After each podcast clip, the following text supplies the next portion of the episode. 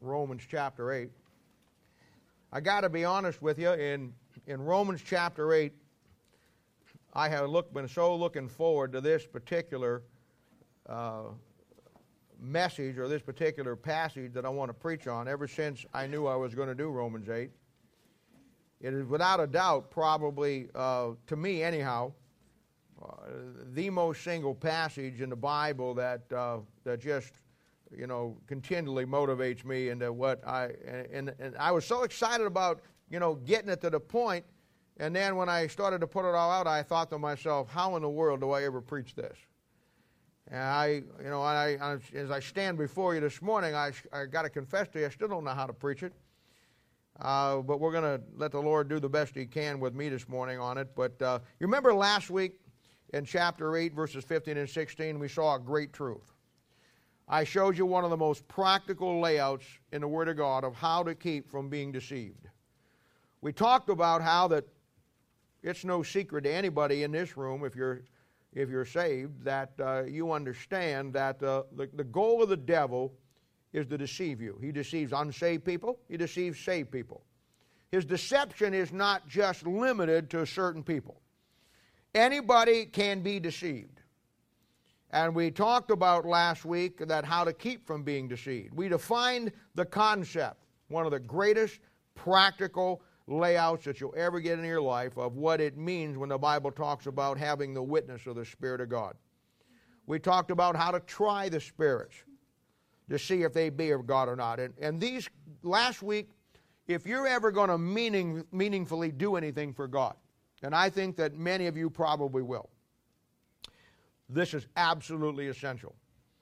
Once the devil knows that he can never get your soul in hell, once he realizes that once you've gotten saved, you have passed from death into life, from darkness to light. When he realizes that, he knows he'll never get your soul in hell again. But what he does realize is that he'll be, he'll be so glad to let you go to heaven as long as you don't influence anybody else in your life and you just stay saved but never influence and talk to anybody else or ever get on fire for God and do what God wants you to do. In other words, his main goal is going to be to deceive us. Now, in section 2 of Romans chapter 8, remember we broke Romans 8 down into four complete sections so we could break it down. This chapter or this particular Romans 8 that we're looking at, this section, is what I call a building block section. The Bible has a number of them. When I mean that, I mean by this each part stands alone and teaches a great truth. But also, these great truths will build itself into a central truth or the next truth to form a complete idea. In other words, they stand alone and teach us a great principle, but when you put them together, it crystallizes a complete idea or a concept that Romans chapter 8 is trying to get, get across. We saw, remember last week in verse 15, and I'm just going to regroup here for a few moments for the new folks that maybe weren't here last week or maybe you missed last week. Uh, but also, we got to see this to move in where we're going today. We looked at verse 15 that the Bible says, we saw that we have not received, the Bible says, the spirit of bondage, but we've received the spirit of adoption that put us into God's family. We also learned that when we got saved, when this spiritual adoption took place, that, that, that was not by the spirit of the world or the spirit of bondage, it set us free from the bondage we were under as unsaved people of the world. Verse, verse 16 then says, Because of that, we now have the witness of the Spirit of God in our lives. We explained that. And this is how you keep from being deceived. And it's very important that you understand the aspect of, of why you should not be deceived so you can understand what I'm going to say to you today, because the two really go together. We now completely understand that when you got saved, you got the Holy Spirit of God living inside you. We also know that the Holy Spirit of God is the author of the Bible. And He wrote the Bible uh, to you and to me by the Spirit of God, and that same Spirit of God lives inside you today if you're saved. Now, the way that you keep from being deceived and the reason why you are not under bondage anymore is because the same Spirit that lives in you is the same Spirit that wrote the book. So, what he does is he takes the principles in the book and then bears witness with your spirit and his spirit that's inside you that something is real, something is not, something is right, something is wrong. And what he has simply done is this, folks. God has something that he wants you and I to accomplish in our lives. Obviously, the devil wants to stop us. There's only one way the devil can stop you if you're saved. He can't get you to lose your salvation. He can't take back from you what God has given you. The only way the devil can stop you and me from being and doing and accomplishing what God wants us to accomplish is by deceiving us. And that's why God gave us a process once we got saved. He said, We're not under bondage. The Spirit that saved us delivered us from the Spirit of the world that put us in bondage. And now you and I, now that we're saved, we have the witness of the Spirit of God that we never have to be deceived with anything in life because we have the Spirit of the book, the Spirit of God in me, and the principles that balance it all out. And there is no reason, absolutely no reason, for a child of God to be deceived and not accomplish what God wants uh, to accomplish in our lives uh, unless we allow that deception to take place that puts us back under bondage. Now, today we're going to look at verses 17 and 18. And I want to begin reading in verse 15. So go to Romans chapter 8, pick it up in verse 15, and here's what we've got here. Here's what you want to see. For ye have not received the spirit of bondage again to fear, but ye have received the spirit of adoption, whereby we cry, Abba, Father. The Spirit itself beareth witness with our spirit that we are the children of God. Now, we have looked at both of these verses and we just explained them again so you get a context of where we're at today. Now, here it comes 17 and 18. Wow. And if children, then heirs, heirs of God, and joint heirs with Christ. So, if, uh, if so be that we suffer with him, that we uh, may also be glorified together. For I reckon that the sufferings of this present time are not worthy to be compared with the glory which shall be revealed in us. Father, we thank you and praise you for the Lord Jesus, and we love you so much. Thank you for all that you do for us. Thank you for all that you've given us. Thank you for each one here today. Thank you for the Bible that you provided for us, for this church that you've uh, just worked through in your own timing, Lord, and brought to us where we're at today. And Lord, I thank you for all that you've given us, for everything that you've accomplished here. I thank you for the men and the women that you made, uh, Lord, uh, uh, the, the, really the backbone of this church. That we might today come and leave here today a little better uh, in understanding of all that you have for us. Help us today, Lord. Help me today. this is a difficult message for me to preach because I don't know how to preach this. I don't know how to convey. This is not something that I can just open up and like a like a another verse and just lay it out. This thing is so in my heart, and it, it just it just seems like it's impossible to convey that what I see in here in my own heart uh, that you've given in this verse to help these people better understand it. But Lord, I'll do the best I can. I forgive me where I failed thee, Lord, and by the Spirit of God. Give me the power, the wisdom, and the discernment to say what needs to be said today in a way that, that is uh, workable, Father, to your Spirit and permissive, Lord, to your will. And we'll thank you for all you do now. In Jesus' name, for his sake, we ask it. Amen. Remember Thursday night when we did uh, New Year's Eve and we talked about the Song of Solomon? And I told you that the Song of Solomon, without a doubt, was the most intimate book in the Bible for you and for me. The, the, the equivalent of that book in the New Testament would be the book of Ephesians. But I showed you how that, that, that the book of Song of Solomon does many things. yes, it shows you and I how to have the right relationship with Christ. It's a unique book because it shows me how Christ looks at me. It's a unique book because it then shows me how I'm to look back at Christ. It's an incredible book. Absolutely incredible. But one of the other things that it does, and it does so many things, I told you that is the book that no matter what you go through in life and what you struggle with, and we all go through things in life and we all struggle with them. But whatever you go through in life, whatever you deal with in life, whatever you have to put up with in life, the, the, uh, the, the book of Song of Solomon, I guess probably if one of the greatest things that it does is that it always keeps you focused on what God has called you to do and what God wants you to do. I think that probably in a child of God's life, the greatest single thing that is really relative to where that Christian really does what he needs to do or she needs to do in their life is that simple little word, the word focus. To me, the job of a pastor is very simple. It's very simple. And my job as a pastor, I, in my own mind anyhow, is simply this 24 hours a day, seven days a week, in everything that we do, trying to keep us focused as a church. There's so many things that get us off focus. There's so many things that will come into our life, come into this church, come into your world, my world, that will, that will absolutely uh, keep us off focus. And I believe the job of a pastor, when he figures out what's going on, if, if he ever does, is that when he's in charge of a church and he's responsible for that body of believers, that his job basically is one fold. I believe that everything else will fall in line and take care of itself if he can do one thing and do it well. And that is to keep the church focused in the midst of the troubling times that we're in. And there's a lot, let's face it, there is so much today that get us off focus. We live in the most perilous times that we could ever want, and it ain't going to get any better. I mean, I'm happy that Israel is going to take over the world here in the next couple of days. I'm, I'm happy about that. But we also know that in our own lives, in our own worlds, in our own families, in our own work environments, or whatever we do, uh, just the daily issues of life, we also know that uh, there's a lot of things we have to struggle with and a lot of things that will try to knock us off focus.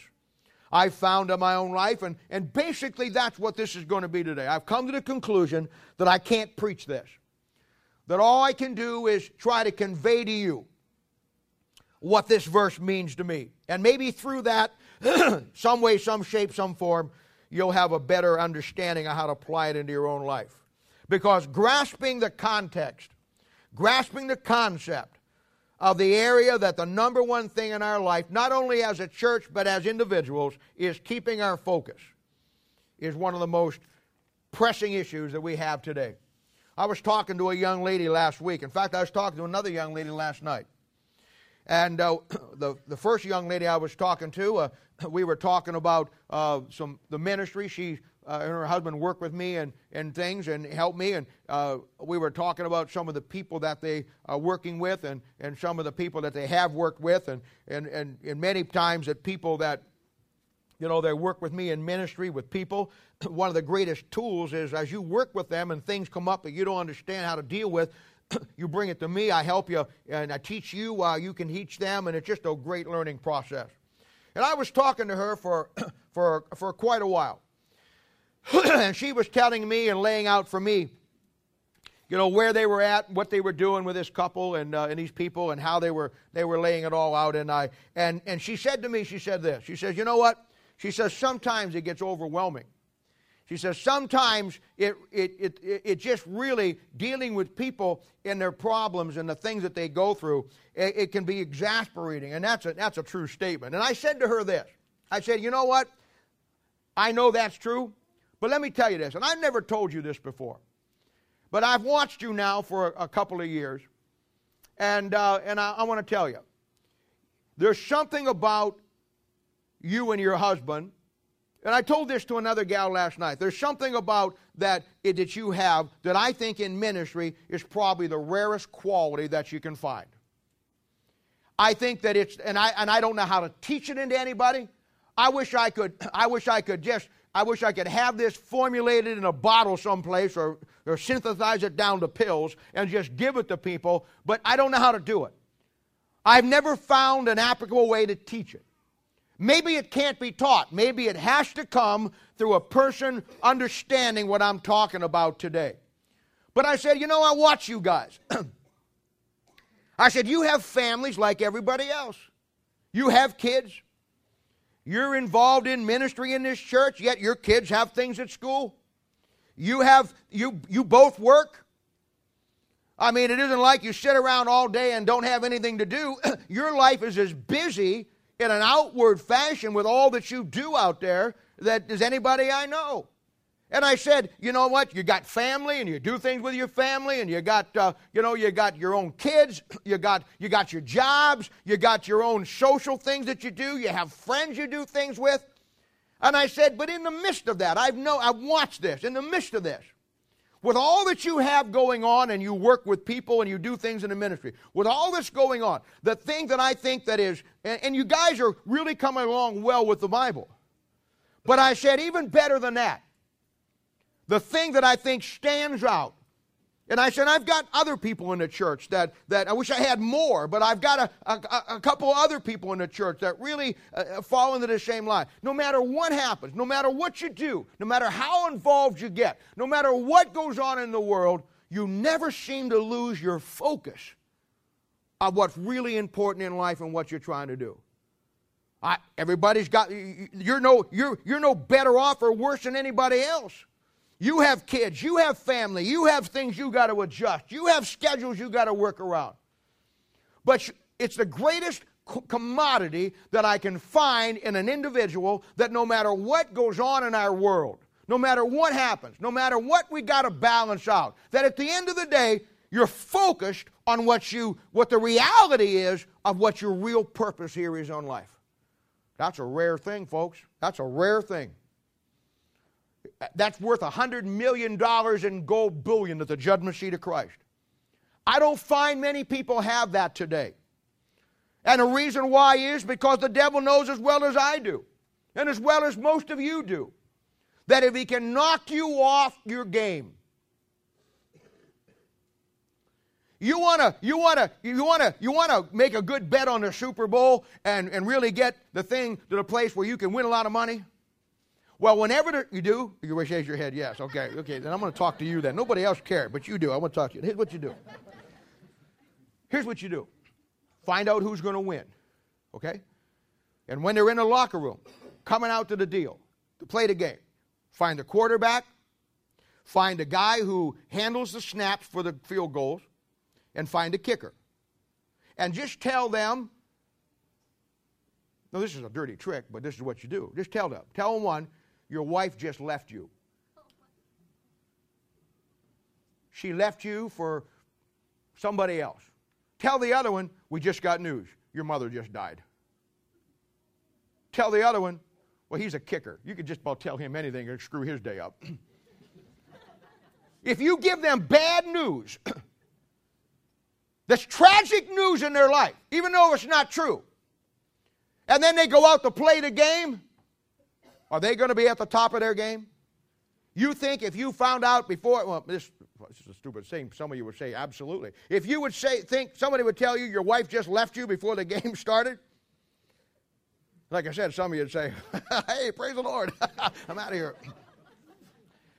but in normal relationships, you think that when you got to focus on that game, that you got to focus on this, that you got to be thinking the plays ahead and focus. You think that's where your mind's going to be? You think if you're, to me, the hardest job in a football game, I would think. You're talking about a pressure job, it's that guy that stands down there and catches a snap and has to get it down. I would have every finger broken on my hands if that was my job. I might get the ball and get it down, but I'm so stupid, I'd hold the ball and put my hand back here, and he'd kick me right in the back of my hand. Or I get my finger down here and break my finger. I think the most pressured job in the world in a football game is to be that guy, especially if you're going to win the game with this. That you got to be exact. That you catch, you only got a second, and there's 20 other, 10 other guys out there want to kill you. You got to catch the ball, get it down, get it wrangled, get it right, get out of the way, and let that guy kick it. To me, that's the toughest thing in the world. Would you like to try to do that under the pressure that they're under? Well, just add to that by saying, right before he gets it, your mom just died. Bad news. We're going to wait to tell you after the game, but that wouldn't be fair. I guarantee you, he'll drop the ball, throw the ball. He won't do. He'll. You'll get him off his game. That's what the devil does to you and me. He allows the circumstances in our world, and many times it isn't true to the degree that those things aren't true. But nevertheless, he knows how to get us off focus. And when you're off focus, you're not focused. And that's the things that he does. Now, how do you get around that? I told this gal, uh, you know, I said, it's amazing to me. It's amazing to me with all that you have got to do and all that you balance in your life. Yet, how focused you seem to always be, you and your husband, that whatever needs to be done, you know, everything is balanced by the time you get there. I don't understand it. It's an incredible thing. It's a rare quality to find in, in people's lives today. Now, focus to me and keeping your focus to me, I, I find in my life, and I have to break everything down very simple. And I have given this to you one time before, maybe not everybody, maybe we talked about in a selective group when we were dealing with leadership or something, but I, I talked about defining your focus is basically four real basic, simple concepts. And they all start with P, which I love because I'm, it's easy for me to remember. I call them the four P's. The first one is perspective. The second one is purpose. The third one is your passion. And the fourth one is patience. Now, very quickly, I want to I want to I want to define each of these and this is going to build into where we're going here. Because this is if you want to keep your focus, this are the, these are the four basic simple rudiments that you have to put into your world and put into your life. The first one is perspective. You know what that is? Very simply and basic. And these aren't complicated. It's God's standpoint. It's, it's looking past the smoke and the mirrors of life and the games of life and really just dealing and looking at from God's standpoint the reality of life. You know what the second one is? It's purpose. You know what purpose is? Well, purpose comes from perspective. Once you understand that you see something, get a perspective, then purpose is the action of that perception. And purpose is what you do. It's, the, it's why you're here today. It's, it's what's the point of all this if there's no purpose to it. The third one is passion. Now, passion to me is, is really an incredible key because passion is what really drives you and me. It's the difference between the average Christian and a Christian that stays focused. To me, passion defines a person. And I've watched people now for almost 40 years. I've watched them in every scenario. I've seen really good Christians, really bad Christians. I've seen Christians in the middle. I've seen people in every shape and form. And I got to tell you, after that much exposure with people, I can honestly say that passion is what defines you and me. I heard a preacher say, and I wished I would have thought of this. It's, it's so basic, but it's absolutely profound. I heard a preacher say this a number of years ago. He says, if you want to really know what a man or a woman is made of, if you really want to know, get an insight into their character of who they are, he says, it's not hard. He said, just look at two things. And it is the most simplest, but it's the most profound thing. He said, just look at one, what makes them really angry, and two, what makes them really happy. And I thought to myself, that is one of the most profound things because you know what? That speaks to where our passion is. You see, as a child of God, we had to hate sin. But in many, many cases, Christians, they enjoy sin. See? In other words, it's just the reverse process of where they're at. And passion is what defines you. Passion is what really defines any person. You know what? If, if there was one phrase, if there was one phrase that when people saw you or your name came up, and it's true, really, whether you know it or not, when people hear your name that know you, the way they identify, and it's just part of being a human, they identify with something about you that really speaks to your passion. They really do. And in your mind, in my mind, if people had to sum you and I up in one phrase that defines what you really are and what your passion really is, I wonder what it would be. I wonder if somebody heard the name Bob Alexander, would they think the word faithful or would they think the word unfaithful? When they heard the word, but my name, Bob Alexander, would they think the word honest or would they think the word dishonest? When they heard your name, would they think of the Bible? Would they think of people because you're a people person? Would they think unreliable? Would they think reliable? Would they think well disciplined? Would they think dysfunctional? Would they think undisciplined? Would they think, well, that when they say your name, would they say that is a man of his word? Or would they say, boy, you ask him to do something, he puts it off for 25 years? Procrastination, see? Now, whether we like it or not, whether we believe it or not, or whether we're aware of it or not, because we may have deceived ourselves, I want to tell you something. When my name is heard and your name is heard, there's something associated with that. And that, most generally, ladies and gentlemen, will be your passion. What really drives you. Then the fourth one is patience. Patience is the ability to see God's timing in everything. It's called long suffering in the Bible. And of course, that's where we need to get. Those four things perspective, purpose, passion, and patience. Those are the four key ingredients to never losing your focus if you understand how to put those things into your life. Now, verse 17 says this And if children, then heirs. Now, that, that, and if children is through the first adoption we saw in 15 and 16. And if children, then heirs, heirs of God, and joint heirs with Christ.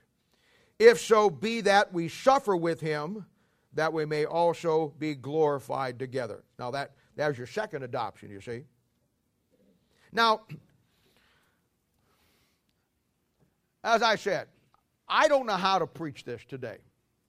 And I've never had a problem preaching anything in my life, but I, I feel such an injustice uh, of trying to preach something like this with all of what it has. And I, I struggle with this thing all week. So I, I, and I, you know, and I, and I, I tell you guys all the time, the best witness you can have when you want to get something across about God is not to sit down and tell somebody what God will do for them, but in reality, sit down and tell them what God has done for you. Anybody can sit down and say, God will do this for you. Very few people can sit down and relate through the situation of the person's in and say, Let me show you what God's done for me. And I think that's the approach I want to take today. I want to put a context to this, and I really don't know how else to explain it. Zach was asking me about one of the books he was reading back here about a, a, a, a, famous preacher's life and his journeys and all that God did with him. And it's a great book, and it, it shows all the ins and outs of that. And he read it, and he come up to me and he said, "I can't wait to read. I can't. I can't wait to read your book." Well, my book will be a lot more boring than his. I guarantee you. But that's basically what I want to talk to you about today. The only way I know how to convey to you these four things about perspective about purpose, about passion, and about patience is to show you where I've come from and how these verses have, have been there in my life to keep me on focus. Not that I've always been on focus, not that I would even pretend to tell you that, that uh, but, but, but I'm telling you. That's the only way how to do it. You know, early in my life, when I had just gotten saved, I asked the same question that probably most of you asked. There's really no difference between me and you.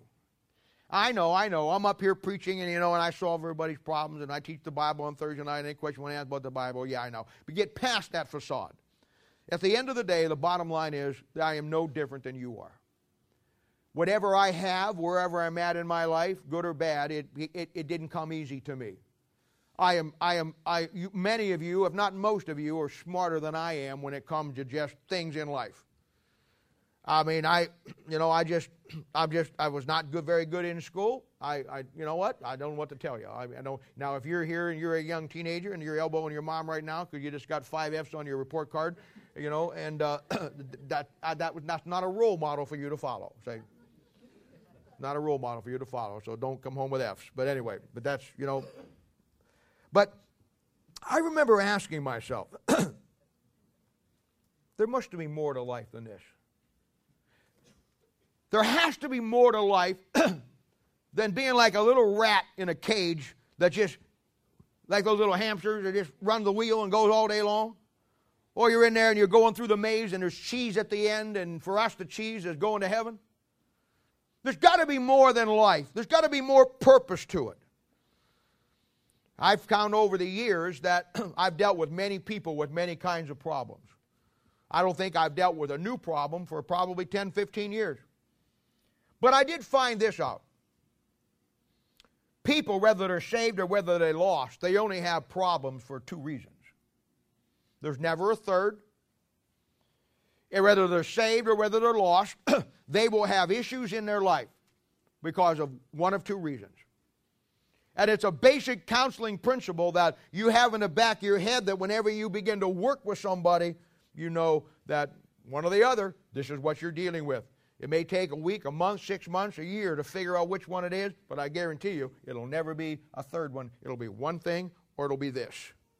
You know, this is the type of year, depression, I guess, probably, and, and anxiety and all that stuff that comes uh, with, uh, with it. You know, uh, I see so many people caught up in that today. I see so many people that are just, they're, they're depressed. And when you get depressed, you're asking the question, whether, and you don't have the answers. What's life all about? A depressed person is someone, no matter, no matter what age they are. And it's tragic when they're really young. But when you get into your 20s and your 30s and your 40s and the 50s, we used to call it in my day going up midlife crisis. We don't have midlife crisis anymore because the crisis has come way before you get the midlife today. In my day, it was midlife. You got till midlife and then you had a breakdown. But you know what? Now today, the breakdowns come when they're 12, 14, 20. midlife crisis, you never hear it anymore. But in my day, man and the women come up and they had midlife crisis, you know. And, you know, that's where, you know, the guy would leave his wife, you know, they've been married 35 years, you know, and he's, he's you know, 45 or 50, and, you know, and he's, he, so now he goes out and finds a 20 year old, you know, and he goes back to his childhood, he gets a sports car, you know, and he, he tries to look like he's 20 again, you know, and he's not, you know, and he makes an absolute fool out of himself. I, mean, I don't know what else to tell you. Say, but why is that? I'll tell you why. Why do people get depressed? Well, if you're a saved person and you're here this morning and you're depressed, you can leave your $200 check in the thing out there. The doctor is now in. Let me tell you why you get depressed. You're depressed because of the fact that you're God's creation. You may not be saved, you're not even God's child, but you are God's creation. And God created you with a purpose in mind. And you will never be happy You'll never be happy. you will never be happy as God's creation until you figure out what that is. Now, what you've done, what you've done is you've been deceived. Very early on, the devil deceived you when you were in high school, when you took your first marijuana cigarette, or you took your first beer, or you went to your first party, or you had your first sexual encounter. The world told you and the devil deceived you that that was going to fulfill you in life. That that's what a real adult does. That's what a real man does. That's what a real woman does. And you you fell right into it. You fell right into it. And then when you got in there and you started the dope and you started the booze and you started the cigarettes and you started the language and everything that goes along with you, you come to the realization that that didn't satisfy you either.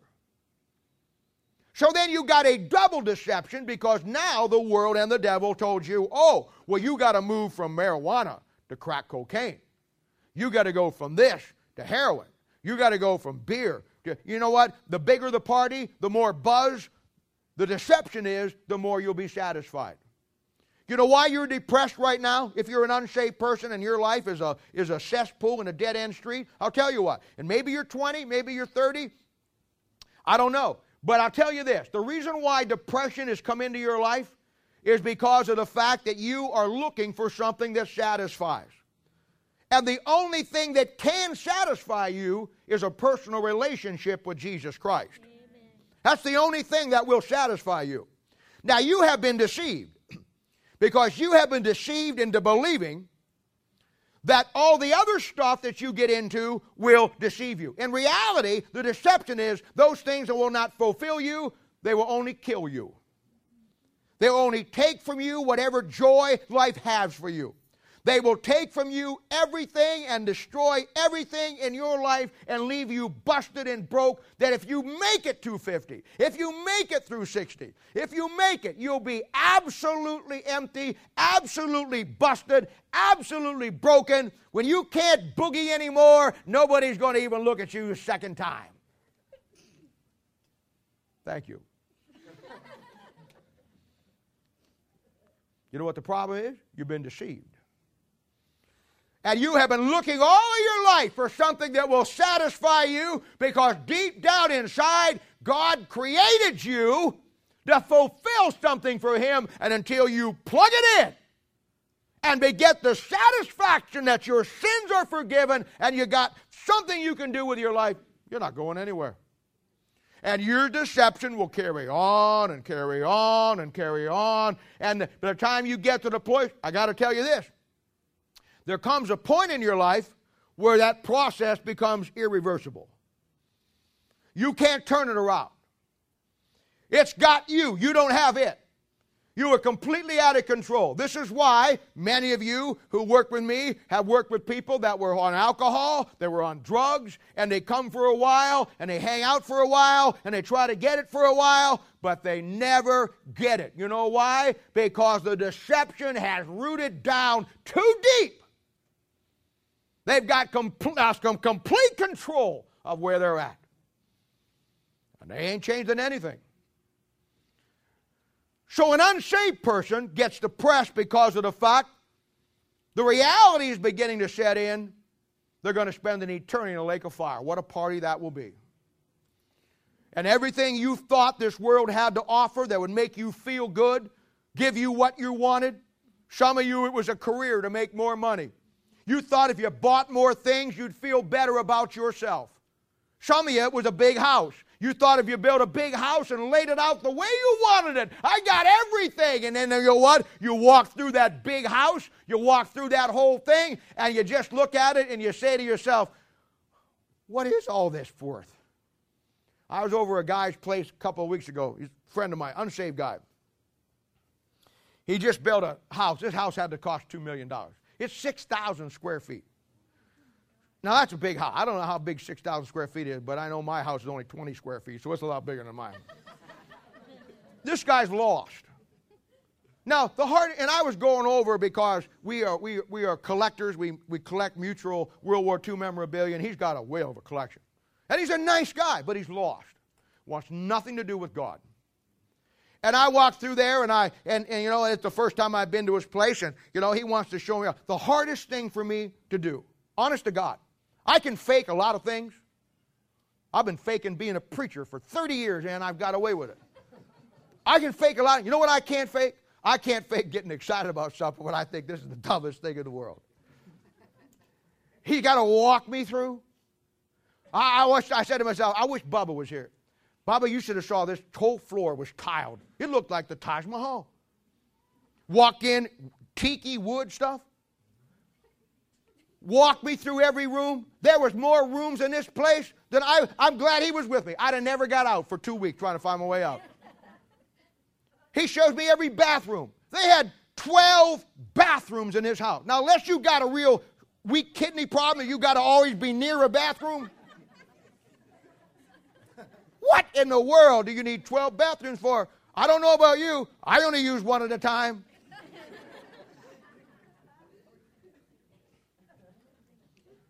And I thought to myself when I left, and I drove out of that big spiraling driveway that worked its way down past this private lake. You know what? That's as close to heaven as that guy will ever get. Because in that house, is everything that he thinks is going to make them happy. And yet he is one of the most miserable guys that you ever met in your life. He's never happy about anything. Now you take a saved person, you know why you get depressed? I'll tell you why. You and I get depressed because once you got saved, God definitely has a plan for your life. And the problem is when you lose your focus, you do the same the thing the unsaved person does. You think things are going to fix your problem. You think relationships are going to fix this. You think doing all this is going to do this. You think getting all this and being here and going that. And many times that's why you get deceived and go back to the world. You try to have a foot in both worlds, you see, and that doesn't work either.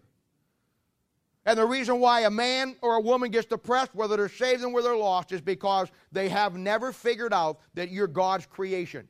And if you're saved, you're God's child. And you will never be fulfilled as God's child Remember, I told you a couple of weeks ago the mark of a successful man or a woman that's a saved person is simply somebody who finds what God wants them to do with their life and then does it. Hey, That unsaved man over there, boy, in his big million dollar home with all he's got with his 6,000 square feet and his 48 bathrooms, he had an outside deck that was aerial up there, and on the outside deck he had two fireplaces. And yet I can tell you right now, I know, I know men and women that are saved, love God, that are on the mission field, they're living in bamboo huts that are happier than he is. You know why? Because it isn't about what we have, folks. That's why you get depressed. That's why I get depressed. The hardest thing in the world is keeping our focus. And I remember as a young man, I asked myself, there must be more to life than this. And God began to work in my own life, and God began to deal with me. You know, one of the first verses He gave me is found in Ephesians chapter 2. Because as a young man, I was much like many of you. And I wanted to do what God wanted me to do. I didn't have any idea what that was, but I knew that God had something that He wanted me to accomplish, and I so desperately wanted to do it. And I'd walk around and I'd see people who had a better handle on the Bible than I did, people who were involved in ministry and how happy they were, how God would use them. And here I am, somebody that just got into it and just got saved and just got to the point in my life, and I'm saying to myself, I really want that. But how do you get that? There's got to be there's got to be more to this. There's got to be more than just going to work every day and coming home. There's got to be more than just having kids and raising kids. There's got to be more than, than just fixing the house and getting what you want and this or that and the car breaks down or this happens or you got to paint the house. My God, there's got to be more to life than just that. And God gave me this verse.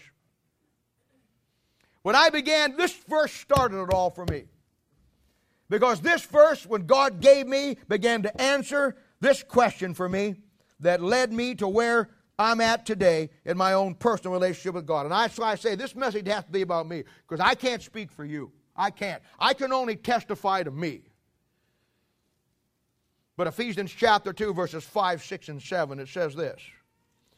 Talking about God here. Even when we were dead in sins, hath quickened us, God has, together with Christ by grace are you saved, and, and hath raised us up together and made us sit together in heavenly places in Christ Jesus. Look at verse 7. That in the ages to come, oh, I love this verse, that in the ages to come, we sing the old song, and when the ages roll, I'll still be praising him. It's built on that verse right there. That in the ages to come, he might show the exceedingly riches of his grace in his kindness toward us through Christ Jesus. You know what? That verse began to show me that God had a purpose. That verse began to open up the door that God not only had a purpose, that God had a plan. And when I began to read that and see what God had did, I began to see God's passion for what he wanted. And I told God, God, that's a great verse. That shows me you got a purpose. That shows me you got a plan. That shows me that you got passionate about it. But Lord, what I need is your perspective on it. Wasn't very long after that, I went to a Thursday night Bible study, just like we have here. And I've told you this before. I went there for five and a half, maybe six years. I don't think I ever asked a question in six years I was there. Now I didn't say that so you won't ask any questions because if you don't ask a question, we go home early. But I but but I wanted to learn. Here was my goal. I knew nothing, so I felt like it was I could learn from everybody else. My goal was this. I went there on Thursday night, just like our night, and I sat down there, and every question somebody asked, I detailed out. We didn't have tapes back then. This was right after George Washington crossed the Delaware. They didn't have electronic stuff like we got today, your little iPods and your ePods and your, you know, your blueberries and all that stuff that go along. They didn't have any of that stuff. But I had to do it by hand. And I sat down there and I wrote this thing down and I put this thing down. My goal was this by next Thursday night, when I went back to that Bible study, if somebody would have asked the same question, I could have raised my hand and stood up and taught it. I wanted to learn. and one night, somebody asked a question. And oh, it was exactly what I needed after God gave me Ephesians. I don't remember what the question was exactly, but I do remember what the answers were. And I can still see old Sabaka up there with his shirt sleeves rolled up, with his big old ugly tattoos that he got in the Marine Corps on his thing up there, prowling out, raving back and forth, talking about it. You know what he taught that night? I came away with a great piece of the puzzle. God has a threefold plan. I remember that night like it was last week. The first thing that old boy said, he says, God has three plans. And if you ever are going to understand what God wants to do with you, you got to understand these three plans because these three plans are like God the Father, God the Son, and God the Holy Spirit. Remember the other night at, at New Year's Eve when I showed you how that God the Father, God the Son, and God the Holy Spirit, they were all the same, they were all one, but they had three different workings? That's what these plans are. And he, he went through it very briefly, but it was enough to whet my appetite. The first thing he says that, ladies and gentlemen, God has a plan for the universe. And he gave Isaiah chapter 9, verses 6 and 7. Now, at that time of my life, Isaiah chapter 9, verses 6 and 7 might as well be on the backside of the moon as far as me understanding it. But I wrote it down. Then he says, now the second part of that plan, the second plan is God has a plan for the earth. And he gave me Isaiah chapter uh, 45, verse 18, that night. And then the third plan that God has, or the third part of the plan, is that God has a plan for your life. Here's what he said. Now, you got to learn those three because God has a plan for your life, God has a plan for the earth. Now, if you ain't figured it out yet, you live on planet Earth. So you got to figure out God's plan for your life. You have to figure out why God created the earth. Now, if you haven't figured it out one step further, this earth is in the universe. So they're all separate, but they're all connected. God has a plan for your life on earth that's going to run right into the second heaven into the universe. Boy, I got that thing. I went home. My mind, that one took me about three weeks to get down. He gave me Isaiah chapter 9, verse 6 and 7. What a tremendous passage that opened up that door. I later connected it with Revelation chapter 22 and Isaiah chapter 66 and 20 other passages. And I came away at a time in my life at some point that I began to grasp that God, there is more to all this. In my life, God had me, an, an infinite nobody, that the God of the universe had a plan for me in this universe. And then I read Isaiah chapter 45, verse 18. I began to understand God's plan for the earth. In fact, it wasn't just Isaiah chapter 45, verse 18, it was a whole chapter of Isaiah chapter 45. Then I fell into Ezekiel chapter 40 through chapter 48. Then I got into the book of Revelation and I saw Revelation chapter 21 and 22, and I realized that God now had a plan for the earth, and that earth is in the universe. Oh, then someplace along the line I grabbed that, sec- that third concept and I saw that God had a plan for my life.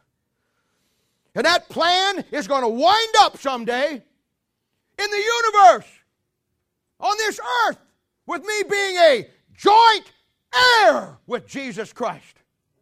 Now, I don't want to get ahead of myself because I'm doing really good. But, I, I, but let me ask you a question. What on earth? What do you got going right now? What do you got in your life right now? What are you in the process of doing right now that is better than that?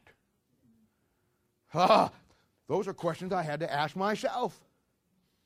I'm not preaching this to you, I'm telling you where I came from. God gave me John chapter 14, verse 12. John, he gave me Romans chapter 12, verse 1 and 2. He gave me John chapter 16 that I gave to you that night at, uh, on, on, New Year's Eve about the uh, seven, uh, Holy Spirit of God, seven things that He does, His work.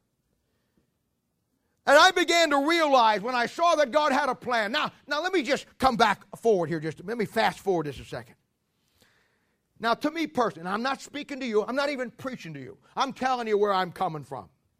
To me personally, there's no greater, higher, nobler calling than to be in the ministry.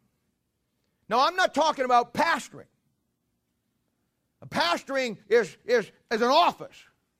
Though I believe that there's no higher office in this world, or the universe, or in my life, or on planet Earth than the office of a pastor. You say, what do you mean about the president? President's office or the presidency cannot compare with the offer of a pastor.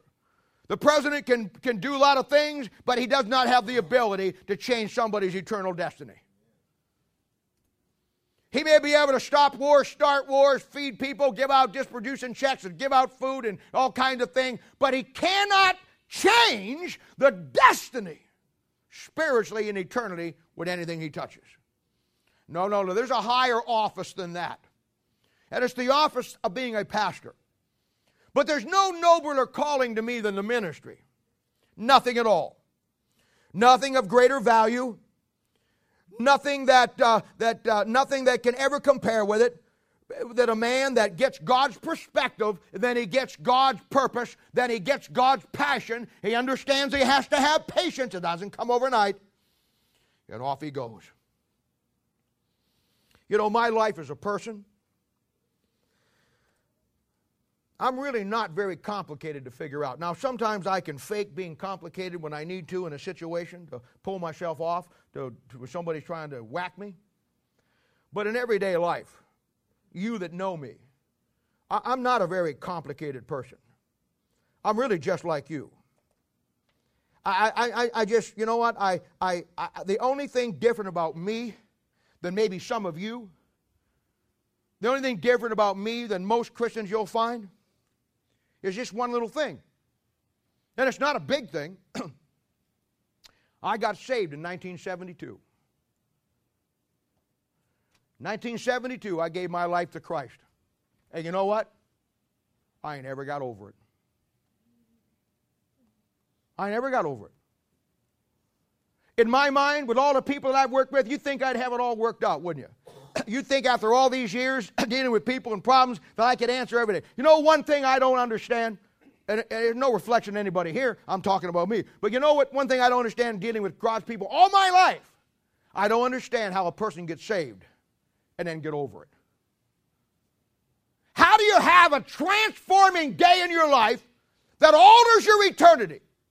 That is now a time when your focus is completely changed and you get God's perspective, you get God's purpose, you get God's passion, and then you get God's patience. How in the world do you come to that point in your life and lose what you had? I, I, I, for the life, I can, want me to explain eternity to you? Want me to tell you what you're going to be doing out in eternity 16 million years from tonight? I can pretty much do it. You want me to know what galaxy you're going to be in? I can pretty much tell you. You want me to know, want me to tell you uh, where the lake of fire is going to be? I can probably give you a good idea now. You want me to talk to you about the 12 manners of life and the tree of life up there and why there's 12? I can probably do that. You want me to line them up to the 12 nations of Israel? I can probably do that. I can do a lot of things, but I do not, and I have never found out how a man or a woman gets saved and then gets over it.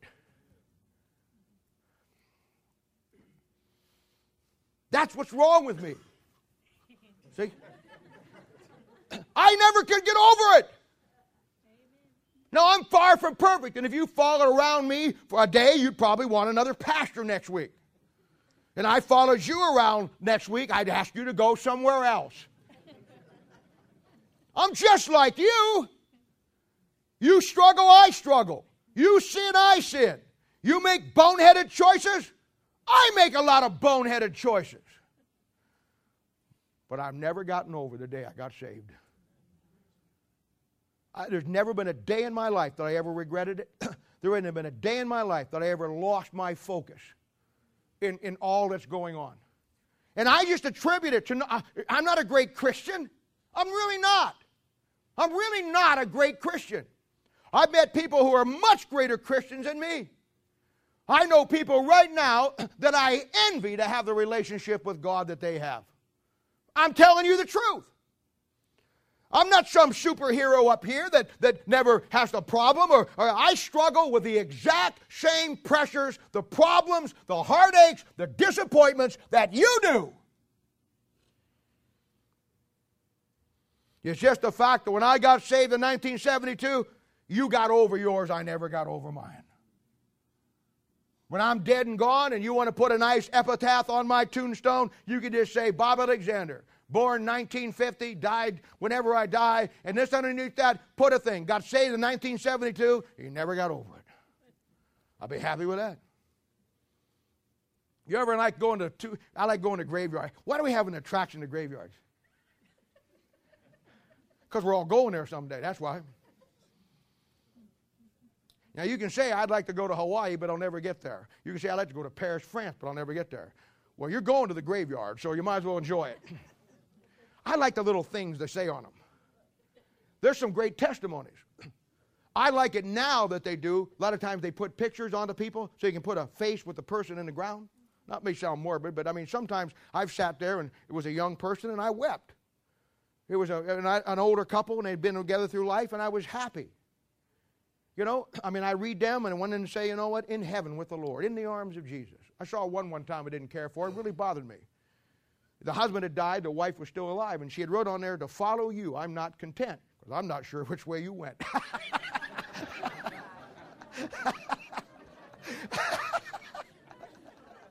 That's a true statement. I can take you there and show you that, group, that tombstone today.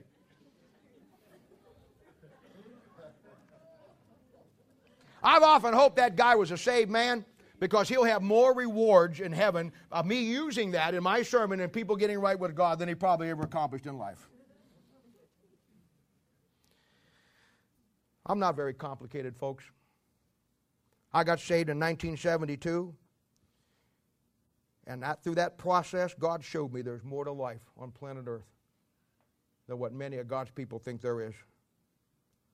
I only have one perspective in life it's ministry. I only have one purpose in life that's for this church to enact God's plan. I only have one passion in my life, and it's people. But I understand to do all that, you have to have patience because it doesn't take, it doesn't happen in time. But I'm not very complicated. My ministry is even less complicated. I'm not a very hard person. I, I try to be open. I try to be what you see is what you get. You've heard me say this many, many times, and it's kind of a joke around here, but it's true. When people meet me, they either love me or they hate me. I have never met anybody in my life when they first heard me preach that they went away and they said, well, I kind of, they either said, that was the greatest thing I ever heard in my life, or I ain't ever going back. That guy's nuts.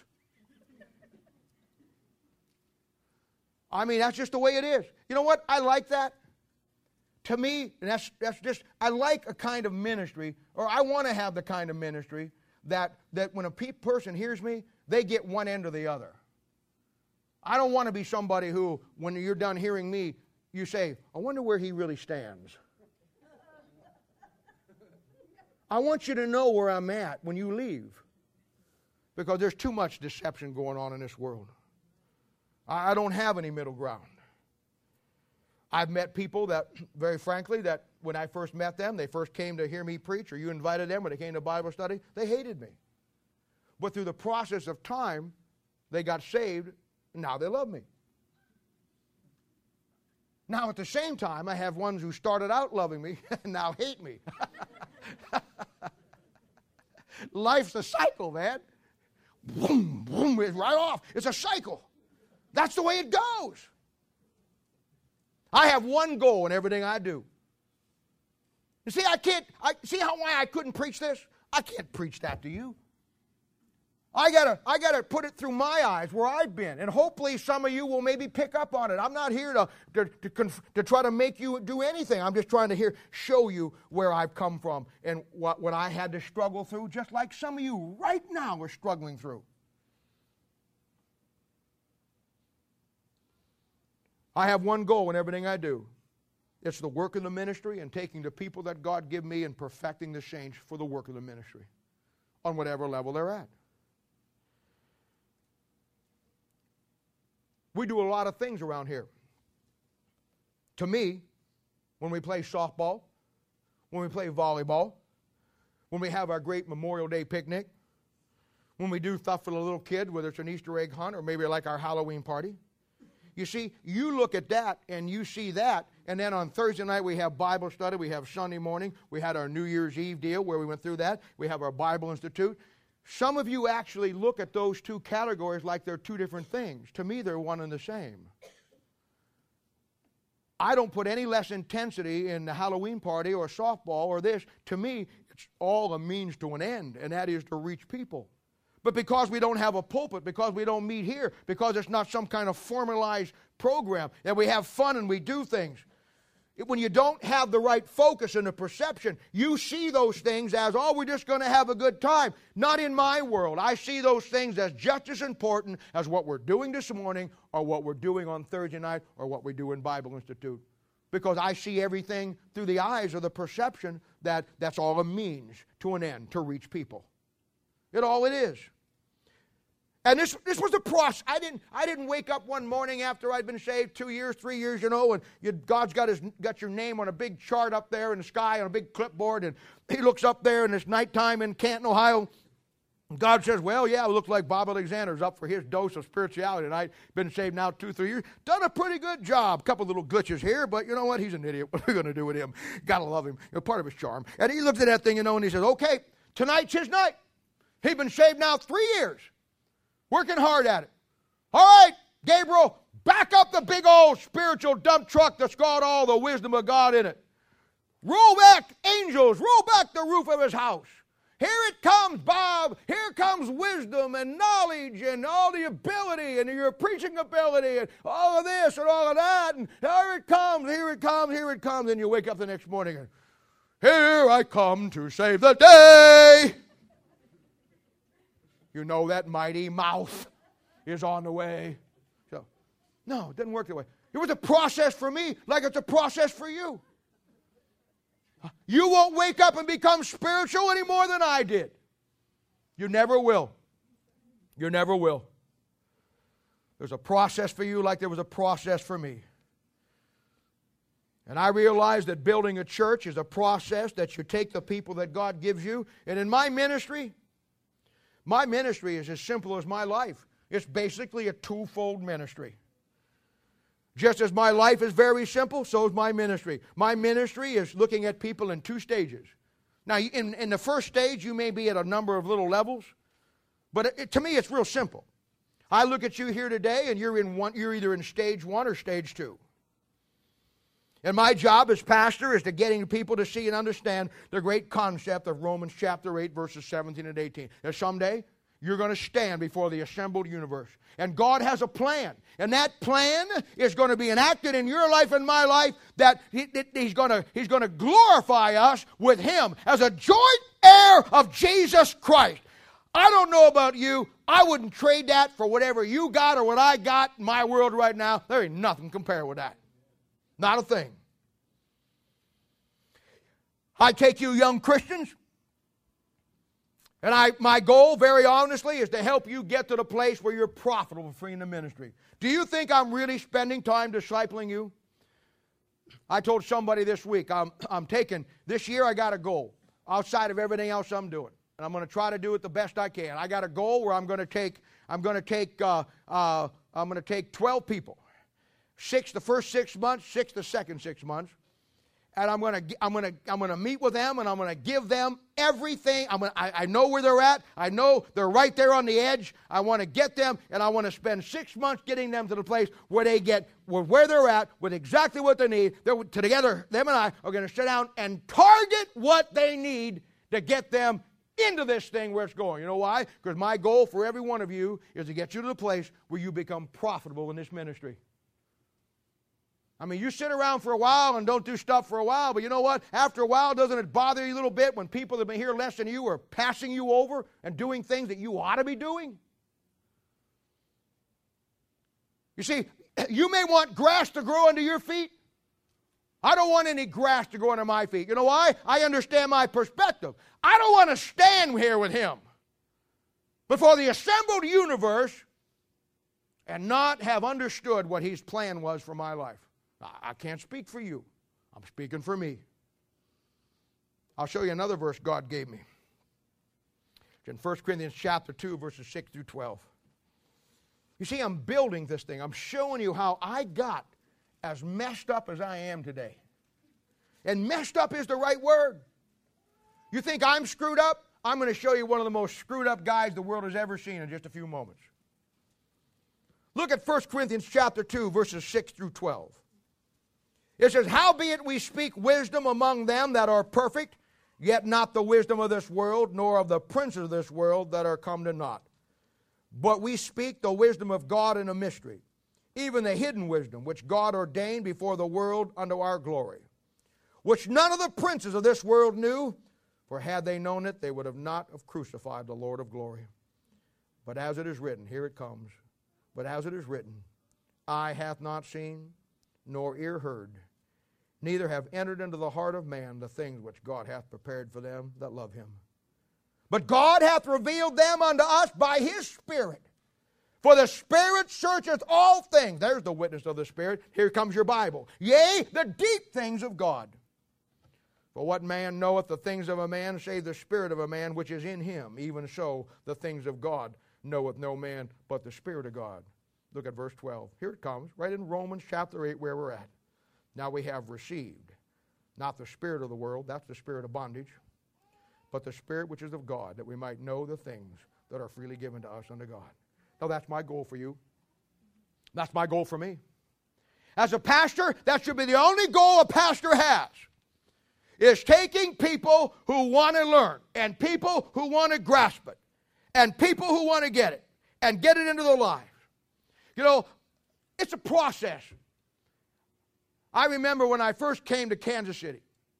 Some of you older people that have been around in churches for a while, John, I know you'll, you'll remember this, and, and uh, Steve Brackeen Sr., I know you'll remember it. I've been around in churches, and you know, remember the, and, oh, and Shanko, you remember. Remember the, remember the either Tuesday night, Wednesday night, or Thursday night visitation programs?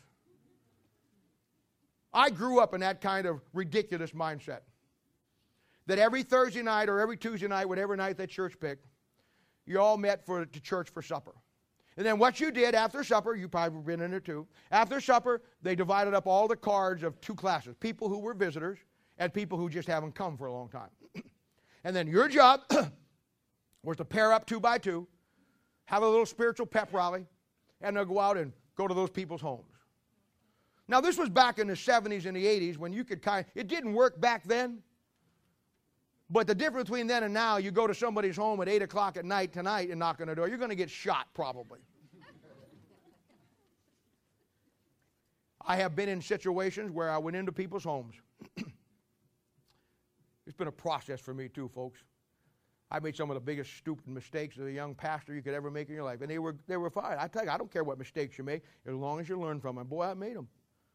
I'd go in there and sit down with some guy that visited the church three, four months ago, or somebody. You know, we used to have special days back then. Friend Day, remember Friend Day? I couldn't get anybody to come on Friend Day, but boy, I had busloads on Enemy Day. They just wanted to come, you know. We had Heaven Sunday. Remember that? Heaven Sunday? Remember? Heaven Sunday? I always thought, let's have a Hell Sunday. But nobody wanted to come to that either. So we had guys that came to came to Friend Day, you know, and, and have him back for three or four months. And so our job is to go in and, you know, have a visitation with him, invite him back. I've been in homes where I went in and it was so obvious the guy didn't want me there. I've been in places where the guy is watching TV and I have interrupted his ball game. And he, I'm talking to him, and he, I'm saying, "Well, we sure had to come to come back." And he's just watching TV. I'm sitting over here. He's not even looking at me. Or he looks here and he's looking there and he's looking here, and looking at. Yeah, mm-hmm. You know, I remember one time I went into a place and I said, and I was visiting for the kids, and the dad was there, and the kids were right there, and the dad was so indignant that I was there. And I said to him, I said, Sir, can I just talk to your kid for a minute? He said, Sure, go ahead. And I said, Could we turn the TV down just for just for a few minutes? And I talked with him. He says, Yeah, sure. He reached over and turned it up. I come to the conclusion, one of the greatest lessons in my life God taught me the hard way. It was a Saturday morning. It was just like February or January, only a lot of snow on the ground, and it had started to melt, and it was really slushy and really messy. And on Saturday morning, we as pastors were required to go out and, you know, you, you beat the bushes for them. And I fought into that mindset, even though I didn't like it. I bought into it, you know, and I was just like everybody else. I'd go out and fill my quota. Nobody ever came. Nobody ever got saved. Nobody ever wanted to talk to you and you would kid yourself, deceive yourself. I'd go back and I'd say, Well, I really didn't do well today, and I didn't get to talk to anybody, but God will bless my efforts. I was down on uh, uh, 18th and Topping, visiting some bus kids. Went up to the house on a Saturday morning about 10 o'clock. Real messy, slushy, just a mess. And went up to the house, went into the house, and I said, Hey, I said, uh, knocked on the door. I said, I'm Bob Alexander uh, from the church down here, and I just like to come and be slam! Slam the door right in my face. So I turn around and walk down the steps, martyr image, you know. And I was thinking to myself, well, God will bless my. And right that time, I stepped off the curb and I hit a piece of ice. Now, I got to remember, I had a three, back then you had a three piece suit on. I looked good. Three piece suit. Had a, a nice new overcoat on. I slipped on a piece of ice. I, I kid you, my leg went right up almost even with the world, and I right down in that thing. I mean, in a mud hole. I mean, icy, slushy mud. And I'm laying there, soaking wet. The guy opens, must have been watching. He opens the door and he says, You all right? I said, Yeah, yeah, I'm fine. I'm laying there. Just as if it was an audible voice with God standing over my presence. I heard God say to me, with a sarcastic shrill in his voice, You think I'm still going to bless your efforts now? He says, You know what, Bob? You're a good kid, but you're pretty stupid. You know what you're doing? You're wasting my time. You're running around here chasing people who really don't want to get caught. You know what, Bob? I've given you a Sunday school class of about four or five hundred people. Why don't you do this? Next Sunday or tomorrow, why don't you get up and say this? Next Saturday morning, I'm going to teach a class for anybody here that really wants to get a better relationship with God through a systematic study of the Bible. I'm going to start at 9 o'clock. If you want to come, you'll be here. Try that. I did. The next Sunday, Saturday morning at 9 o'clock, there was 225 people in that room. You know what God said to me then? Bob, let me ask you a question. In the ministry, which would you rather do? Would you rather chase your whole life of people who don't want to get caught? Do you want to talk to people that don't want to hear what you got to say? You got 225 people here that want to hear what you got to say. Why in the world are they suffering because of you're so stupid? Forget them. Go with what, yeah, you know what the lesson God taught me out of that? One of the greatest lessons, and I use it with you guys all the time. You know what it taught me? Because in the ministry, you can get discouraged. In the ministry, people bail on you. In the ministry, you, people come and go. You, you know what I've learned? And it, if you don't keep your focus, you know what I've learned? Never focus in the ministry on what you don't have. Always focus on what you do have. God taught me out of that. I never went out Saturday again. That 225 people developed into a Bible Institute about six months down the line. And I came to the point in my life when, I, when God taught me one of the greatest lessons. It's a process for me. And that lesson was I had people here that wanted to learn and wanted to see it and wanted to learn. Why am I busy chasing everybody out here that doesn't want to hear it? I've got people here that want to learn God's perspective. They want to get God's purpose. They want to get God's passion. They want to get God's patience. What in the world am I doing chasing people who could give a flip about what God has to say? Now, how do you get to that point in your life? It's a process. I think the greatest example of it in the Bible, very clearly, is the, probably one of the greatest examples outside the Lord Jesus Christ, and that's the Apostle Paul. I don't know of a man in all of the Bible outside the Lord Jesus Christ who had the perspective, who had the passion, who had the purpose, and had the patience for the ministry and never, never, never, never one time. I find a couple times where he loses his perspective, but he never loses his, he never loses his focus. You know why that is? I'll tell you why that is. God had a tough job for him to do. Bringing him out of the Old Testament, going into the New Testament, God had a tough job for him to accomplish. God did something with him that he never did with anybody else in the Bible. You know what he did over there in 1 Corinthians chapter 12? He took him up into heaven pulled him right off the street, took him up into heaven.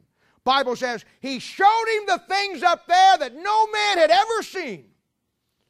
I don't know how long he was there, but he got an eyeful. God showed him his plan. God showed him his perspective. God showed him his purpose. God gave him then the patience. And you know what he did? He put him back down on this earth after he had seen the taste of glory of God and understood it and then set him loose on this planet. He never lived his life ever again once he'd seen the Lord of glory, once he'd seen what God had for him, once his perspective was clear, once his purpose was clear, once the passion was in him, he was never, never the same man again. You know what? Every one of us ought to have that because we can have the same experience he had out of this book right here. There's no reason for me to be like everybody else. I can't speak to you, but there's no reason for you to be like anybody else. There's no reason at all. We have everything that we need. You see, my overall goal was to get you to the place biblically where you can handle a piece of this ministry before the Lord comes back. Now, I told you my ministry is very simple, like me, very uncomplex. You either love me or hate me. And some people love to hate me. But it's one way or the other. But in my ministry, it's the same way. There's only two parts to this. If you're here and you're a young Christian, you have all the grace you need. You don't ever have to be afraid of making a mistake with me in this, in this time frame. You have all the time you need. We'll handle every issue you got. You have my undivided attention. My tolerance and my patience are unending. We will work at it as long as it takes. I can't think, there's only in my whole life very few exceptions to that. If you're a young Christian in here, my goal is to get you to ready to handle a part of this ministry before Christ comes back. But I don't put any timetable on that. I'll never say to you, if you don't have this thing down in two, two or three years, uh, you're in trouble. Never say that to you. Everybody's different. We'll work at your speed.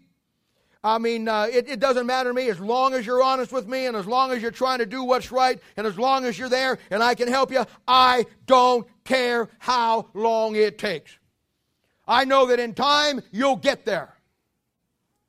That's the first part of the aspect of this ministry. Real simple. But now, when you get to the second aspect of it, it all changes. The moment you come to me, which you will, if the process happens the way it does, the moment you come to me and you say, Bob, I want part of your ministry. God has spoken to my heart. I want to pick up the mantle with you. I want to help you. I want to do this for you. I want to do this with you. I want to learn this. I want to do that. I want this to do. I want that to do. Hey, I think that is the greatest thing in the world, and, and, and truthfully, that's what this ministry is geared for. But the difference between the first section and the second section is simply this to whom much is given, much is required. When you enter into that section, I'm a different person for the younger ones. I have zero tolerance in the ministry. Absolutely zero. You can make mistakes as long as they're honest mistakes. You can blow something and say something wrong to somebody. I understand that. I'm not talking about that. But you ought to be in a situation now where you should stop causing problems and start helping solve them problems. You know, I the older I get, the more I understand how Paul looked at John Mark. Remember John Mark? Remember in Acts chapter 13 when they went on their first missionary journey? And John Mark went with them? And John Mark was a young guy, and, and evidently uh, he got to go with Paul to be Paul's helper in this thing. And Bible says in Acts chapter 15, verse 37, or down through the process of that, that uh, uh, while they're while they're out there and they're and they're in the ministry and they're in the heat of it, you know what John Mark does? He bails out. He goes back to Mama, goes back home. Now the Bible doesn't say what the reason was. You know why? Because I don't care. I don't care what the reason was. I don't care what his reason was. Paul didn't care what his reason was. Paul had a perspective. Paul had a purpose. Paul had a passion. And here's a young guy that says, Whoa, I mean, can you imagine the, the, the notoriety it must have went along with? Oh, you're going on Paul's missionary trip? Oh, you know how many young men, you know how many young men would like to have your spot? Yeah, I know, but I was the. There's only five guys on the list, and it was a short list, and I was number one. Yeah, yeah. You know what? You know how that brought along. You see, John Mark had the ability to go. He didn't have the ability to stay. When things got tough, he left Paul in a lurch. He bailed on him. And he left him there where he said, I'm going to do this. And then when they got come to the down of doing it, he said, I got to go home. I got a party to go to. I got a party to go to. I got friends coming over. I got a, well, my mommy says that she got a special cake for my birthday. Bailed on him. I understand. The next time In Acts chapter 15, when they're going on their second missionary trip, John Mark says, I'd like to go again. Paul says, No way. Uh uh-uh. uh. you are not going with me. You get one shot in the ministry with Paul. You know why? He had zero tolerance. Paul gave him something to do, he bailed out on him. Because you know what? He probably thought, oh, this is not that important. In Paul's mind, everything was important. He looked at everything he did because he had a perspective, he had a purpose, he had a passion that John Mark didn't have. And John Mark got into the middle of it, and for whatever reason, he didn't want to do it. And he left Paul hanging. And next time he comes around, Paul says, He ain't going with me. Barnabas says, Come on. He said to Barnabas, Look, pal, I took that kid last time. He said he wanted part of my ministry. I gave him something to do. And you know what? I told him it had to be done on Saturday. He calls me on Thursday and says, I can't make it. Back to mama. You see, that's the difference between the first section and the second section. In the first section, you can do anything you want to do. Once you take part of my ministry, you better take it with the same determination I take it. It's just that simple. But that's just me. But that was Paul. I'm telling you, Paul had zero tolerance, no nonsense. He had the four P's down better than anybody ever met in my Bible. He has a unique perspective because he'd been there, he'd seen it, he understood it. In fact, I'm, I sure many, many times I thought he shot of the verse in Proverbs 25 19 that I thought of. Confidence in an unfaithful man in time of trouble is like a broken tooth or a foot out of joint. And yet, when I said a broken tooth or a foot out of joint, remember in Song of Solomon? Remember Thursday night on New Year's Eve? The teeth and the feet? Remember that?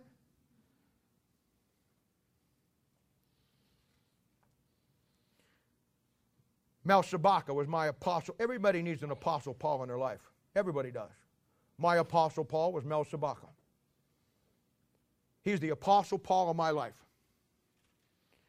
I, if I treated you and traded some of you, and I know what you say. Oh, do, every time I say this, somebody comes up and says, "Yeah, you can do that to me." Yeah, right. Yeah, right. Yeah, just like John Mark, I'm sure said, "I'll be with you till the end of the earth, or till I get a better deal." If I train some of you guys the way he trained his boys, you'll be over at First Baptist of Raytown next week. Let me tell you something. He was the Apostle Paul of my life. I saw a man that no nonsense ministry. I saw a man that everything in his life was one thing. He knew he was going to stand someday before the assembled universe and be a joint heir with Jesus Christ. He understood it. And there was nothing in his life absolutely nothing in his life that was going to shortcut that system. If you got in him with him, you did it by the book or you went someplace else. Incredible. He didn't put up with anything. I've told you the story. I was preaching one time in front of four or five hundred people. And he was sitting right down the front. And I was preaching up there and I was going to town and I misquoted a verse. Right in the middle of 500 people in the front, and his voice did not need any microphone. He stood up while I'm preaching and he says to me, Book, chapter, verse, just like that. And you talk about a turkey farm day after a Thanksgiving. Quiet. I said, okay. I quoted it wrong in front of 500 people. You know what he said?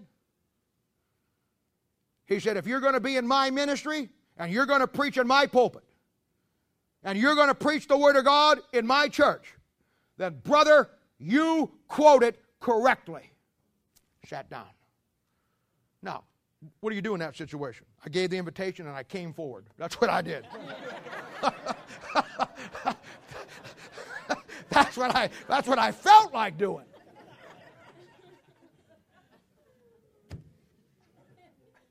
Tell you what, I learned my lesson. You know what he was telling me? Look, son, you can have part of my ministry, My whole goal is to get you ready to have part of my ministry. But, young man, if you're going to have part of my ministry, you better take it as seriously, whether it's a softball, volleyball, Halloween party, Sunday morning preaching, Thursday night Bible study. You better get your perspective on it right or go someplace else. That's what he was saying. Can't do that today. John Reed would have so many lawsuits on the, on the church that he, he wouldn't be able to do anything. We've changed a lot. We've changed a lot. See, I don't think there's any difference on preaching on Sunday and setting up the ball fields on Saturday afternoon for the softball league. You know what a real leader is? Some of you will never get this. A real leader is the first one there and the last one to leave. A real leader is to realize that, it goes, that a lot happens before the main event and a lot happens after the main event. But oh no, we like being a captain, don't we? Yes, we do. We like doing the devotions. And you do a good job. The only problem is it starts about an hour before and runs about three hours later when you're off with your friends and somebody else is doing the work of the ministry. I don't know what to tell you. It takes self denial, it takes self discipline. It takes self control. It takes self motivation. It takes balance.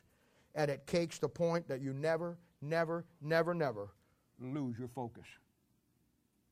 If God would just give me 20 people in this church, 20, that would have their focus so set that whatever they say they're going to do, they're going to do, I'll tell you what, we could turn this town upside down. And I'm just telling you, it ain't ever going to happen. You and I lived after salvation for one thing, and that is to become a living sacrifice to finish what God has called us to do. And in time, as I grew and I understood these things, I understood another great truth, and I'm closing now. I understood another great truth, and it's found in verse 18.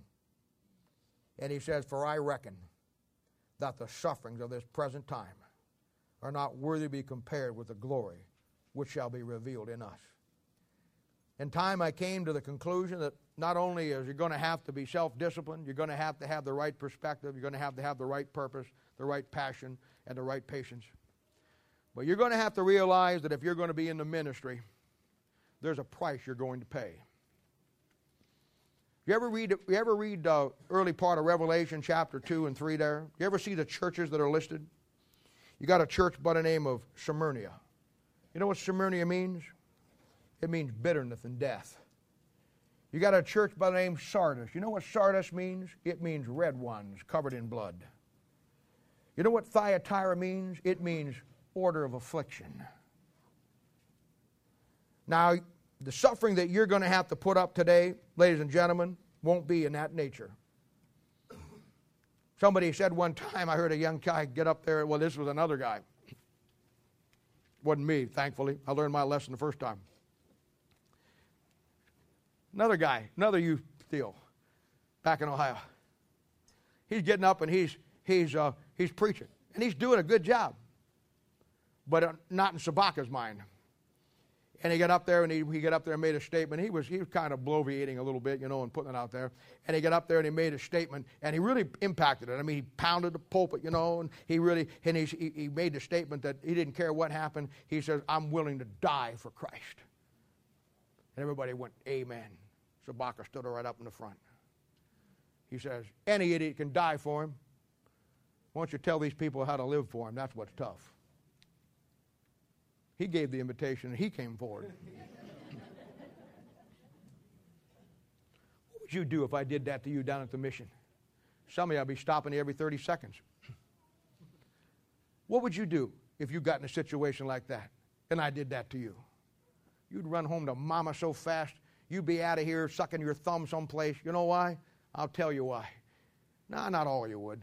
Not all of you would. I better shut up here. I'm getting, this is about me, not you. Suffer now, you're reigned in. For I reckon that the sufferings of this present time are not worthy to be compared with the glory which shall be revealed in us. Luke chapter 14, verse 28 says that we're to count the cost. You want to understand what it's going to take to serve God? God wants you to be a living sacrifice. You'll never understand sacrifice till you understand 2 Samuel 24 24. You know what he says there? If you're going to sacrifice to God, it's going to cost you something. There's a price to pay for this. You know what the problem with some of you is? You want the glory of the ministry. You want the aspect of the ministry. You want the notoriety. Oh, you like walking around here like, like, you're, like you're in charge of something. But the problem is, the bottom line is, you're not willing to pay the price to really have that. Because it's going to cost you something. It's going to cost you some friends. It may cost you your marriage. It may cost you some family. It may cost you your job. It may cost you your social status. You see, back then, they, it, was persec- it was persecution on things like the rack. To here, it's just ridicule. And a lot of people can stand the rack a lot better than they can stand ridicule. But that's what it's going to take. You stand for a book, you change your life where you get it into balance and you be and do what God wants you to do. There's a price that's going to come with that. One last verse, then I'm done. But You got to have this one. Can't go home without this. This is like going out to eat someplace and then not getting dessert. Hebrews chapter 13. Look at verse 12. It's going to cost you something. I learned that in time. I don't want to say this wrong. God knows my heart. I don't want to say this in a boasting, prideful way. God knows my heart. I wish I could say it and lay it out, but I can't, so I never try to. But there's few of you around here that know and understand that this church didn't happen the way we have here without somebody paying a price for it. Somebody paid a price for us to be here today. Most of you will never know. Some of you do know. But the bottom line is, it costs something for Old Paths Baptist Church to be here. It's just that simple. You know why? Because anything worth sacrificing that does for God always costs something. Look at Hebrews chapter 13, verse 12. Wherefore Jesus also, that he might sanctify the people with his own blood, suffered without the gate. Let us go forth therefore unto him without the camp, bearing his reproach. You see that thing? We're to bear the reproach of Christ every day of our life. Ah, look at verse 14. You don't want to miss this. Here's the reason. Here's your perspective. Here's your purpose. Here's your passion. And here's your patience. For here have we no continuing city, but we seek one to come. There it is. This thing means nothing to me. It's over there. Someday we're going to stand before all the assembled universe in our glorified bodies. Remember, I showed it to you in Song of Solomon that night? Remember, I showed you your private garden where you and God are to go right now, but I showed you that thing over there in chapter 7 and 8 where in eternity you and him are walking down through your own personal Garden of Eden and you're looking back and you're talking about all the defeats, all the struggles, all the heaviness, all the tragedy, all the things that so easily got us off track. And then you just come into that golden morning sunrise, brother, and you finally realize what he meant when he says, For I reckon the sufferings of this present time are not worthy to be compared with the glory that shall be revealed in us. Right perspective, right purpose, right passion, right patience. All comes down to right focus. The ministry to me is people. I'm like the Marine Corps, always looking for a few good men and women. I look at things totally different than most people. I know that. When I look at a young man or a young lady, I see way beyond maybe when they come in what they're struggling with. I look at some of you that are here in this room today, and I know you're struggling with things as a young Christian, but yet I look beyond that. I see that deep down inside you that uh, it's all, all to get you off your focus. It's all to keep you from becoming what God really wants you to be. And I know if you can ever get the smoke and the mirrors out of the side and you can ever break through that thing and ever see this thing as it really is, like Paul did. Well, when he came back, his whole thing was for me to live as Christ and to die as gain. I'm always looking for people like that. My ministry and what I'm trying to do and what I'm looking for can be summed up in one story, and I'm done. Honest to goodness, I'm done when I say this. A long time ago, during the Vietnam War. The Marine Corps had a buddy system that if you enlisted with your friend, you could go in and go through boot camp together. Remember that, Jim? You go through boot camp together and you'd be signed together and you'd go, you could, buddy, called the buddy system. And back about 1965, 66 in there someplace, two young guys, lifelong friends, went into the Marine Corps together. They went through their basic at Parris Island together. They went through their AIT at Camp Lejeune together. And they both got put into the same rifle company and were sent to Vietnam. 211 Bravo with their MOS designation. And uh, they went to Vietnam and they were there for about four or five months. Of course, back then, a, a year's duty was standard tour in Vietnam.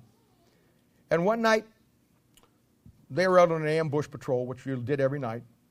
You would go out, and you'd go out and you'd set up an ambush in a booney someplace, and you'd all hide down there on a trail, and you wait for the, the VC to come through, and then you'd set off your claymores and smoke them and kill as many of them you can, and grab their weapons, get a body count, and try to get back for breakfast. Well, this night it didn't go according to plan. There was like 15 men on this ambush patrol, and they got out there and uh, they got ambushed. And they got separated and they got broke out and, and, and they tried to get back and they had an assembly point. And that's what you always did. Whenever you went out at night, whenever you had an ambush or whatever you were doing, everybody knew that if it all hit the fan, you had a, you had a, you had a contact point that you made your way back to and that's where you reassembled and they either went back and tried to retake it or you, you headed home. Well, they went to the, got back to the, back to the uh, uh, assembly place and uh, they all got there and they were checking, see who was there, and it was still very hairy, very hairy, VC all around them. And they had to get back. There was no way, overwhelming force. Well, this young kid found out his buddy wasn't there. And uh, somebody said, I saw Tom get shot in the leg. And I said, I couldn't get back to get him. He says, he's cut off. And this young kid without saying to anybody, left and ran back into that bush to find his brother. The sergeant couldn't lose any more men because, hey, standard operation procedure. I got one guy down, he's probably dead. I'm not going to lose two or three more guys that got somebody who's already dead. It's terrible. That's the way it goes in those situations. Well, this young man found his buddy, and he was wounded in the leg, couldn't walk. Viet Cong had now cut them off. And the rest of the boys told the story, and they, they, heard, they, heard, they heard the gunfire. They could tell the difference between an M16, which the GIs carried, and the AK 47s, which was the, uh, or the Chi-Coms, which is the, uh, the NVA carried. And they knew that a firefight was going on. They knew there was lots of AK 47s and, and grenades going off, and they could only hear two M16s being fired. There's no way they could get to them. They held their position. They called for an airstrike. Wasn't going to happen. They did everything in the world to plead to send more men out to go get these guys. It ain't going to happen. They were in the middle of an overrunning situation, and those two boys, nobody was going to help them. They heard the gunfire go off for, on for two or three hours. And then, as always in every battle, it grew very quiet. The guns were silent. Everybody in that little Marine Force recon knew that those two boys were dead. As always in everything, when the VC did it, you know, they went in, they did their damage, and then they'd pull back over the border by morning. And in the morning, the Marines, they just were fitting to go. And they went out and they, they wanted to find where these boys were, and they found where they were. And the guy that told the story, it was one of the most moving stories I've ever heard in my life. These two boys who were together in life and together in death.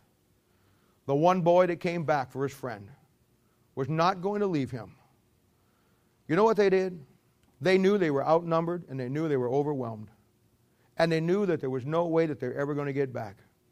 But that young man who could walk and could have got back was not going to leave his friend who could not go back. And to make sure that he didn't check it out in the last moments, you know what they did? They found them tied back to back. They took their pistol belts, hooked them together, put them around both of them, and fastened them. There around them was the last remaining of their ammunition. They had fought till they ran out of ammunition, and the VC came in and they killed them. But they fought and went out together, back to back, right down to the last round of ammunition.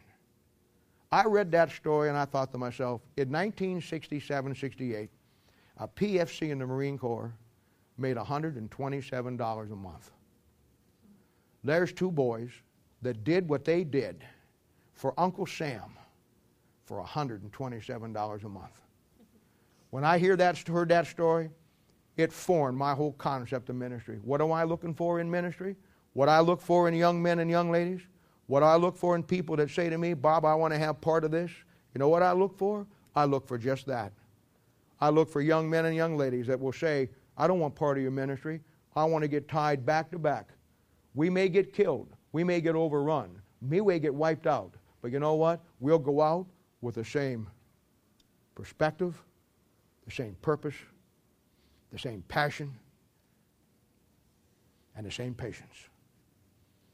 The problem I find with most God's people, they're shooting blanks. You make a big noise when you go off, but you never hit nothing. That's what I look for. That's all the ministry means to me. Is giving me young men and young ladies that will say, you know what, I ain't there yet, but I want to get there. Take me everything I can. Teach me everything. I, if I could just get, if I could just get 20 people in this church that would not lose their focus, we'd get it done. Every head bowed and every eye closed.